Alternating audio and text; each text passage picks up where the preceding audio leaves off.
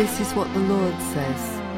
A voice is heard in Ramah, mourning and great weeping, Rachel weeping for her children and refusing to be comforted because her children are no more.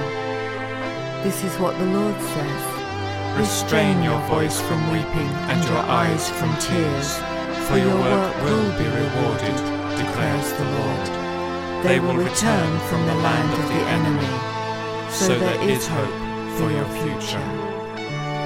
Your children will return to their own land, for I will forgive their wickedness, and I will remember their sins no more. This is what the Lord says.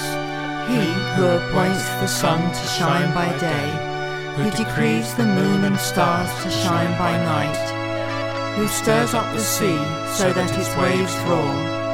The Lord Almighty is his name. Only if these decrees vanish from my sight, declares the Lord, will the descendants of Israel ever cease to be a nation before me.